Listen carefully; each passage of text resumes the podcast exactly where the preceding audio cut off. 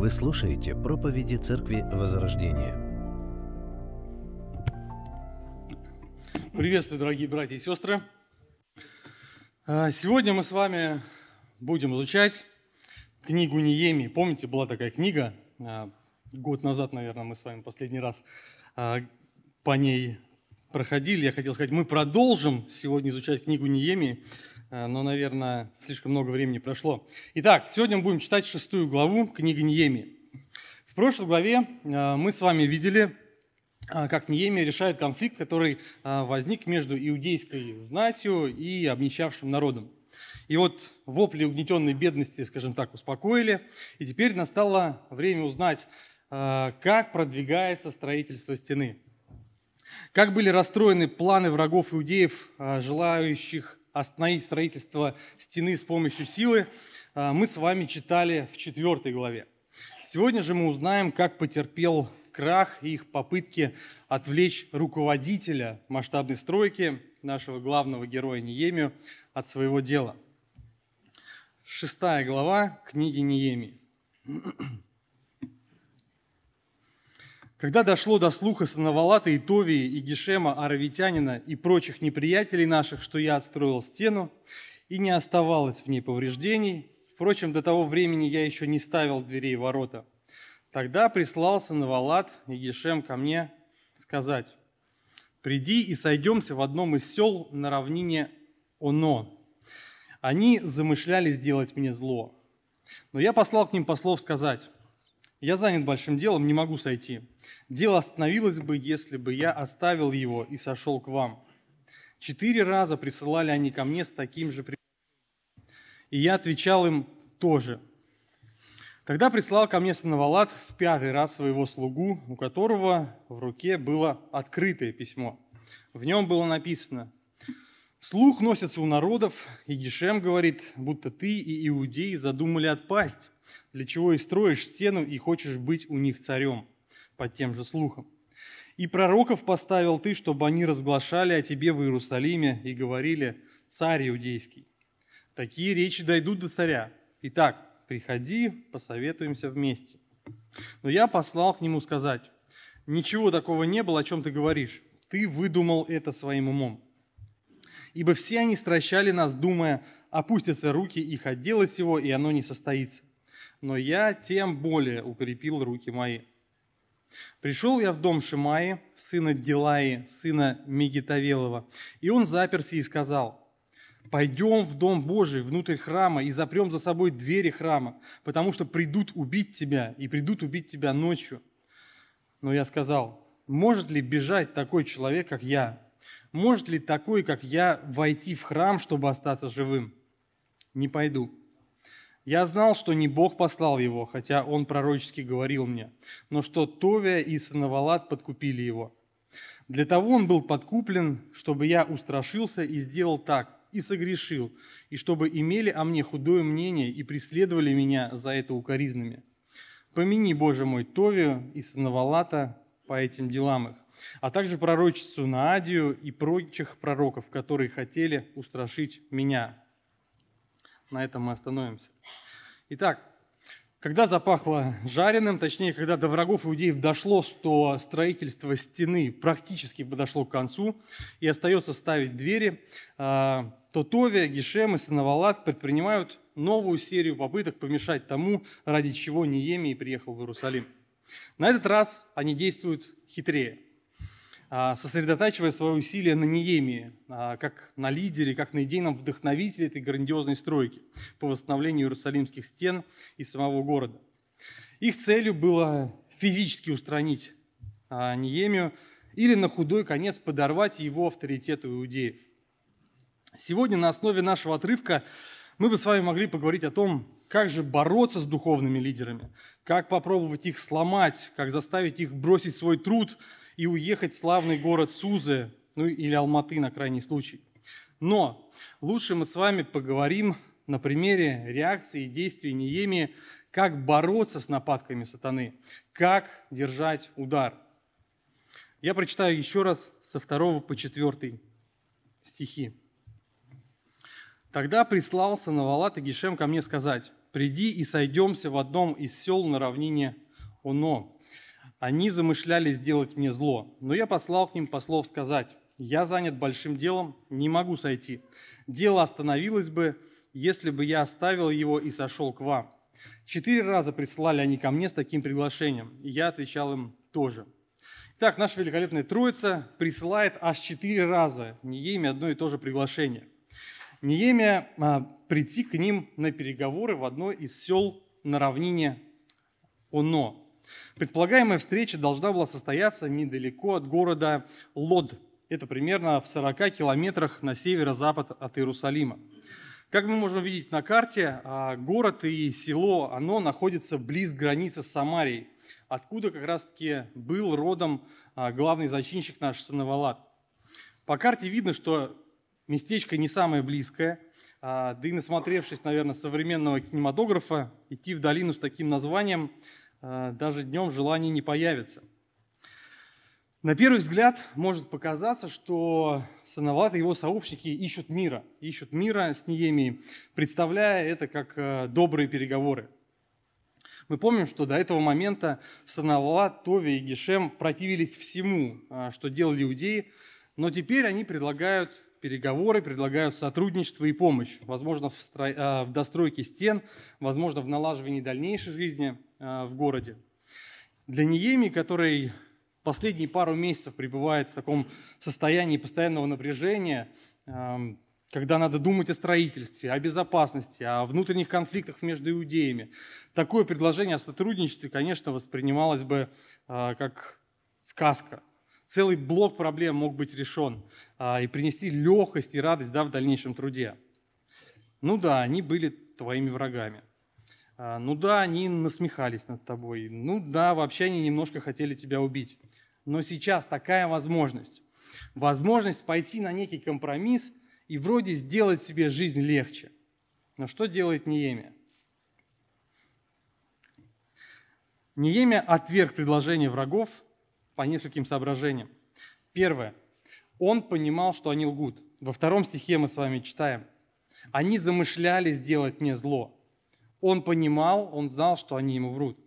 Почему бы им было приглашать Неемию так далеко от Иерусалима, где в нем была постоянная нужда, в его участии, организации, контроле? Неемия явно обладал интеллектом и проницательностью, которые необходимы любому руководителю. Нет никаких проблем встретиться в Иерусалиме, если вам так надо, пообщаться, не выдергивая Неемию на несколько дней из рабочего процесса. Поэтому Неемия прекрасно понимает, что это ловушка. Немалое количество нападок сатаны христианин мог бы отразить, просто используя свой интеллект. Просто анализируй ситуацию, в которой ты оказался. Посмотри на свой предыдущий опыт, просчитай развитие событий на пару шагов вперед. Это может быть вполне достаточно, чтобы не попасть в очередную ловушку сатаны. Думай, думай и еще раз думай. Давайте также прочитаем пятые с 5 по 7 стихи нашего отрывка. Тогда прислал ко мне Санавалат в пятый раз своего слугу, у которого в руке было открытое письмо. В нем было написано «Слух носится у народов, и Гешем говорит, будто ты и иудеи задумали отпасть. Для чего и строишь стену и хочешь быть у них царем?» по тем же слухам. «И пророков ты поставил, чтобы они разглашали о тебе в Иерусалиме и говорили царь иудейский, и такие речи дойдут до царя. Итак, приходи и посоветуемся вместе». В незапечатанном, в незапечатанном письме Саналата содержался довольно серьезные такие обвинения, да, упрек против Нееми. Эти обвинения по логике врага должны были заставить вождя иудеев прийти на это самое совещание в ОНО. Идея послания простая. Ходят слухи, что иудеи задумали отпасть от Артаксеркса, поставить над собой Неемию. Уже пророки назначены, которые готовы прогласить его царем смотри, это все быстро дойдет до Артаксеркса, лучше бы тебе сорваться сейчас и обговорить с нами возникшую ситуацию. Причем в данном письме даже могла содержаться доля истины. Не исключено, что кто-то из религиозных э, вождей иудеи мог увидеть в Ниеме некое это, э, осуществление предсказания о грядущем Мессии. Ведь он тот, кто приезжает, начинает восстанавливать, собирать народ. Тем опаснее и лицемернее звучало послание Санавалата. Учитывая, что он его преподает как э, некую помощь. помощь. Персидские цари были не из тех, кто терпел ослушание своих подданных. Любой намек на бунт мгновенно и безжалостно подавлялся. Давайте посмотрим на ответ Нееми, 8-9 а, стих. «Но я послал к нему сказать, ничего такого не было, о чем ты говоришь. Ты выдумал это своим умом. Ибо все они стращали нас, думая, опустятся руки от дела сего, и оно не состоится. Но я тем более укрепил руки мои». То есть Неемия смотрит, оценивает ситуацию и делает вывод. Они стращали нас, думая, опустятся руки их до дела сего. То есть он анализирует всю ситуацию, взвешивает все за и против и принимает решение не идти на поводу страха, который и был как раз-таки целью Санавалата. Неемия также открыто ему отвечает, что это все выдумки, и Неемия продолжает строить. «Я тем более укрепил руки мои». Можно сказать, что для Неемии было критически важно иметь трезвое мышление и принимать а, взвешенные решения в такой ситуации. От этого зависела целая историческая веха, можно сказать. Неемия использовал свой интеллект в своем служении. Если бы он пришел к другим выводам, поддался бы запугиванию, то, скорее всего, ему бы не дали достроить стены. Давайте прочитаем 1 Коринфянам, 14 глава, 20 стих. Братья, не будьте дети умом, на злое будьте младенцы, а по уму будьте совершеннолетние. В другом переводе написано, братья, не будьте детьми в размышлениях ваших, будьте детьми по отношению к козлу, но зрелы в своих мыслях. Сестры, если вы думаете, что этот стих относится только к братьям, то вы сильно заблуждаетесь. Итак, Павел призывает нас не быть интеллектом на уровне ребенка. Используй свой мозг по возрасту. Будьте зрелыми в своих мыслях, в своих размышлениях. Причем этот призыв Павел озвучивает после того, как он говорит о иных языках. Зачем молиться на языках, если тебя не понимают? Зачем на собрании в церкви тарабанить что-то, если лучше сказать пять слов на понятном языке? Где логика? Включите мозг, как бы призывает Павел. Если сейчас январь, сегодня вечер субботы, сейчас идет снег, и в прогнозе погоды снег будет еще и ночью, то, скорее всего, а в воскресенье утром на парковке в церкви будет много снега. Анализируем происходящее и делаем выводы.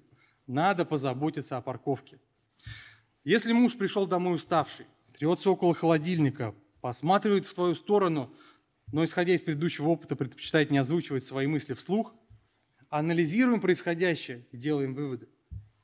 Если ты влюбился в девчонку, которой 15 лет, а тебе сейчас целых 16, постоянно с ней переписываешься, ходишь в гости, проводишь с ней много времени, и планируешь свадьбу, это так через 5-10 лет, то, скорее всего, тебе придется столкнуться с массой искушений. Анализируем происходящее, делаем выводы. Итак, во-первых, думай, анализируй происходящее. Это помогает защищаться от нападок сатаны во многих ситуациях и держать удар. Во-вторых, Ниемия понимает, какую великую задачу ему поручил Бог и какую ответственность он несет за строительство стены. В третьем стихе нашего отрывка мы читаем. «Я занят большим делом, не могу сойти. Дело остановилось бы, если бы я остановил его и сошел к вам. Ниемия осознает свое предназначение. Ниемия знает свою миссию, знает, зачем Бог его туда направил. Ты готовишься к рождественскому спектаклю. Остается всего пара дней, а тебе еще надо успеть сшить костюм Кавариуса. И тут твои подруги зовут тебя на футбол. Нет, футбол в следующем примере. В кино. На экранах вышел долгожданный аватар, и все завтра идут на него. Внимание, вопрос. В чем Кавариус выйдет на сцену? Я занят большим делом. Могу ли я пойти? Если я пойду, дело остановится, и Кавариус может остаться без фирменных штанов. Есть ли у меня понимание, что я занят большим делом? Есть ли понимание ответственности за то дело, которое Бог мне поручил? Знаю ли я свою миссию? Давайте также прочитаем 10, с 10 по 14 стихи еще раз нашего отрывка. Пришел я в дом Шимаи, сына Дилаи, сына Мегитавилова. И он заперся и сказал, пойдем в дом Божий, внутрь храма, и запрем за собой двери храма, потому что придут убить тебя, и придут убить тебя ночью. Но я сказал, может ли бежать такой человек, как я? Может ли такой, как я, войти в храм, чтобы остаться живым? Не пойду. Я знал, что не Бог послал его, хотя он пророчески говорил мне, на что Товия, но что Товия и Санавалат подкупили его. Для того он был подкуплен, чтобы я устрашился и сделал так, и согрешил, и чтобы имели о мне худое мнение, и преследовали меня за это укоризнами. Помяни, Боже мой, Товию, Сновалата по сим делам, а также пророчицу Надию и прочих пророков, которые хотели устрашить меня. По какой-то причине Ниеме приходит а, в дом Шимаи. Возможно, тот позвал его, чтобы сообщить что-то важное. Шимая возвещает Ниеме, что этой ночью к нему придут убить его. Беря на себя некую такую роль его спасителя, пророк предлагает а, Ниеме вместе с ним запереться внутри храма, чтобы убийцы не могли на него напасть. Сам Шимая мог войти в храм. А, вероятно, он был из рода священников. Что касается остальных, в числах 18 глава 7 стих написано, «Посторонний, приступивший, предан будет смерти». А, то есть мирянин не должен был заходить дальше жертвенника для всесожжения. Получается, Шимай, являясь пророком, запугивает Неемию пророчеством, что его должны убить ночью, и предлагает простой выход из этой ситуации. Ради сохранения жизни стоит нарушить закон Моисея а, и спрятаться, соответственно, в храме. Какую мы видим реакцию Неемии? В 11 стихе читаем его слова. «Может ли бежать такой человек, как я? Может ли такой, как я, войти в храм, чтобы остаться живым? Не пойду». Неемия знает, кто он. Неемия знает не только то, что ему позволено, но и что ему строго запрещено. Он знает свое место. У него есть правильная самоидентификация. Он не идентифицирует себя с человеком, которому все дозволено, чье положение позволяет нарушать любые правила и законы. Может ли такой, как я, войти в храм и не умереть? Нет, не может, потому что я не священник. Как бы смотрели на своего высшего начальника верующие иудеи, если бы узнали, что он приступил одно из повелений, а, одно из постановлений Божьих? Может ли бежать такой человек, как я? Нет, не может. Ньеме идентифицирует себя как лидер, а, как тот, кто несет ответственность за этот народ, за это строительство. если он испугается, если он побежит, то что говорить об остальных? Чтобы держать удар сатаны, требуется знать. Знать свою миссию, знать свое призвание, знать, кто ты, иметь правильную самоидентификацию. Знаешь ли ты, знаешь ли ты свою миссию, свое призвание? Как ты себя идентифицируешь? 1 Петра, 2 глава, 9 и 10 стихи помогут нам в этом вопросе. Но вы – род избранный, царственное священство, народ святой, люди, взятые в удел, дабы возвещать совершенство призвавшего вас из тьмы в чудный свой свет. Некогда не народ, а ныне народ Божий, некогда не помилованные, а ныне помилованы. Если ты осознаешь себя этим царственным священством, если ты идентифицируешь себя со священником Бога, тебе будет намного проще сказать «нет», когда тебе предложат стащить что-то с работы, обмануть начальство, кинуть партнера по бизнесу. Если ты знаешь, что ты часть народа святого, тебе будет сложно орать дома на супругу, смотреть похабные видео, слушать пошлые анекдоты – если ты понимаешь, что ты тот, кто взят в удел, кто принадлежит Богу и призван возвещать Его великих делах, то ты не сможешь тратить часы на новостные ленты, на постоянные развлечения, игры, зависания в соцсетях. Вопрос, знаешь ли ты, кто ты? Знаешь ли ты, что стихи из 1 э, Петра, которые мы сейчас прочитали, говорят о любом верующем человеке? Идентифицируешь ли ты себя с этими стихами? Или они о ком-то другом? Но тогда ты не тот, а, кто некогда не помилованный, а ныне помилованный. Итак, знай, кто ты, свою миссию, свое призвание. Неемия отвергает предложение Сновалата и компании, потому что думает, анализирует и понимает, что они лгут. Неемия отвергает их предложение, потому что знает, знает, кто он, знает, зачем Бог его признал, знает свою миссию в Иерусалиме. И в-третьих, он отвергает их предложение, потому что у иудеев не было ничего общего с Навалатом и его людьми. Поэтому с ними просто нельзя было сотрудничать. Давайте вспомним, что Неемия заявляет Звездной Троице еще в начале работы. Во второй главе э, книги Неемии, 20 стих написано. «Я дал им ответ и сказал им, Бог Небесный, Он благопоспешит нам, и мы, рабы Его, станем строить, а вам нет части и права и памяти в Иерусалиме. Вам нет части и права и памяти в Иерусалиме. Почему Ниеме так кардинально жесток по отношению к этим людям? Аналогичную реакцию мы с вами можем увидеть в событиях, которые описаны в книге Ездры, а, происходившей за сто лет до этого. Как мы помним, в первых главах книги Ездры речь идет о первой волне переселенцев в Иерусалим под руководством Зарававеля, когда они возвращались отстраивать храм. А, когда мы читаем с вами книгу Ниемии, то там речь уже идет о третьей волне а, возвращения беженцев. Итак, прочитаем Ездра, 4 глава, с 1 стиха. «И услышали враги Иуды и Вениамина, что возвратившиеся из плена строят храм Господу, Богу Израилеву. И пришли они к Зарававелю и главам поколений и сказали им, Будем и мы строить с вами, потому что мы, как и вы, прибегаем к Богу вашему, и Ему приносим жертвы от дней Асардана, царя сирийского, который перевел нас сюда. И сказал им Зарававель и Иисус, и прочие главы поколений израильских, не строить вам вместе с нами дом нашему Богу. Мы одни будем строить дом Богу, Господу, Богу Израилеву, как повелел нам царь Кир, царь Персидский. И стал народ земли той, ослаблять руки народа иудейского и препятствовать ему в строении, и подкупали против них советников, чтобы разрушить предприятия их во все дни Кира, царя Персидского, и до царствования Дария, царя Персидского. Кто же они, вот эти самые враги, враги Иуды и Вениамина? После победы над десятью северными коленами – Израиля, а, значительную часть израильтян, как вы помните, депортируют.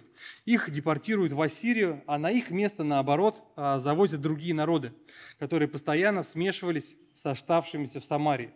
Делать это, понятно, для того, чтобы как минимум было восстаний, а, мятежей и так далее.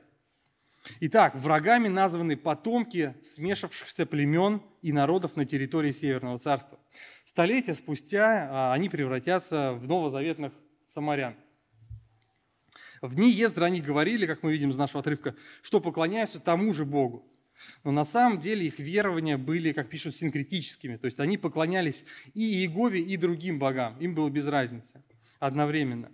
Так что в сущности они пытались а, обмануть или ввести в заблуждение израильских вождей. Что мы с вами а, видим в итоге? Аналогичная ситуация. Люди из тех же народов, что и Санавалат и компания – Сначала предлагают якобы свою помощь в строительстве, потом получают аналогичный жесткий ответ «не строить вам вместе с нами Бог, э, дом Богу нашему». И дальше они также мешают и вредят иудеям. Мы видим, что и Зарававель, и Неемия брезгуют сотрудничать с этими людьми, с этими народами. Бог неоднократно предупреждал свой народ отделяться от язычников, не смешиваться с другими народами.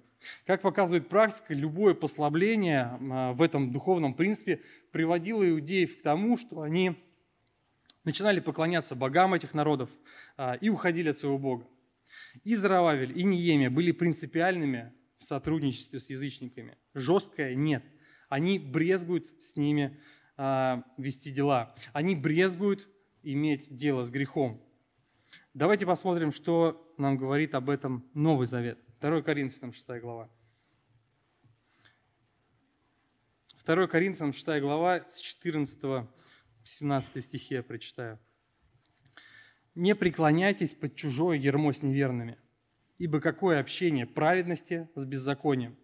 Что общего у света с тьмою? Какое согласие между Христом и Веляром? Или какое соучастие верного с неверным? Какая совместимость храма Божия с идолами? Ибо вы храм Бога живого, как сказал Бог, вселюсь в них и буду ходить в них, и буду их Богом, и они будут моим народом. И потому выйдите из среды их и отделитесь, говорит Господь, и не прикасайтесь к нечистому, и я приму вас. То есть весь отрывок, он как страстный призыв не поддерживать дружбы с неверными.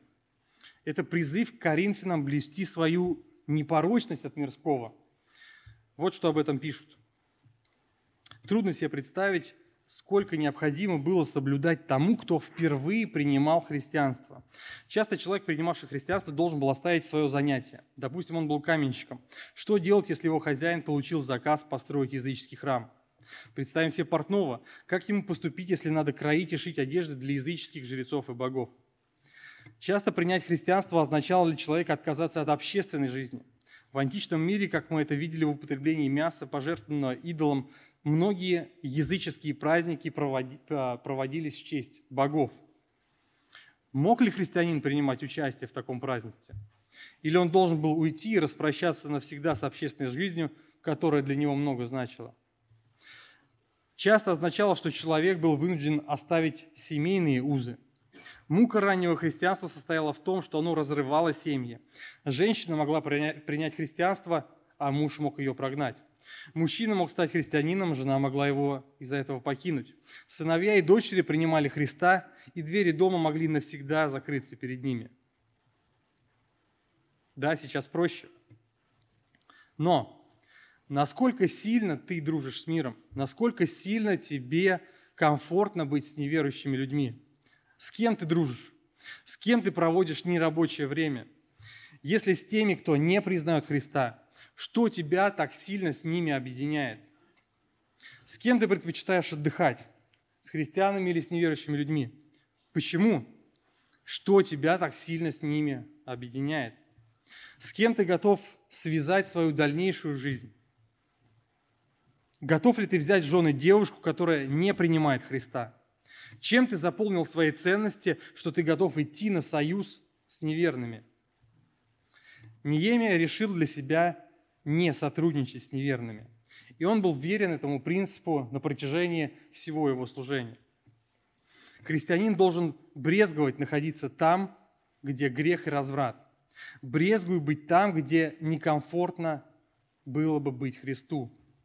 Возможно, есть моменты, ситуации, встречи, времяпрепровождения, которые мы чувствуем, что не удовлетворяет духовным стандартам. Но все равно они присутствуют в нашей жизни – никогда не поздно воспользоваться нашим разумом, чтобы проанализировать свою жизнь и распрощаться с такими вещами. Я еще раз прочитаю 17 стих.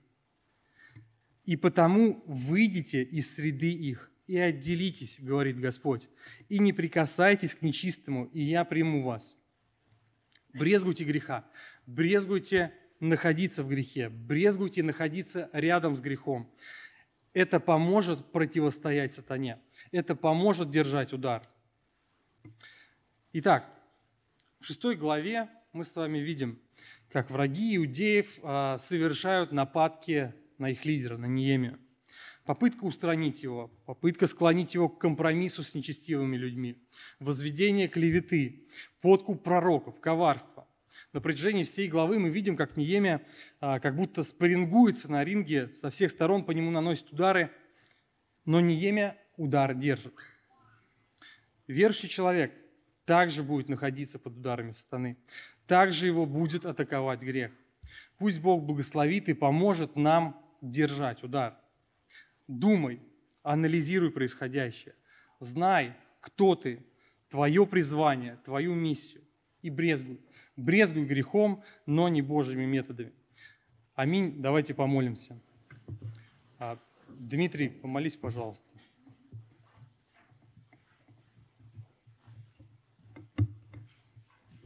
Так, Дмитрия у нас нет. Отец Небесный, мы благодарны Тебе за этот день, благодарны Тебе то, что можем быть в Твоем доме. Благодарны Тебе то, что можем церковью дружно прославлять Тебя, Господь, можем восхвалять Тебя и в песнопениях. Дарим Тебя то, что Ты даешь свое слово. Прошу Тебя, Господь, благословения на нас, чтобы мы были а, готовы, Господь, к встрече с врагом. Благослови, чтобы мы, как и Ниеме, были людьми, которые думают, Господь, которые знают, которые брезгуют грехом, которые могут противостоять нападкам сатаны. Прошу Тебя, защити нас, сохрани нас во имя Иисуса Христа. Аминь.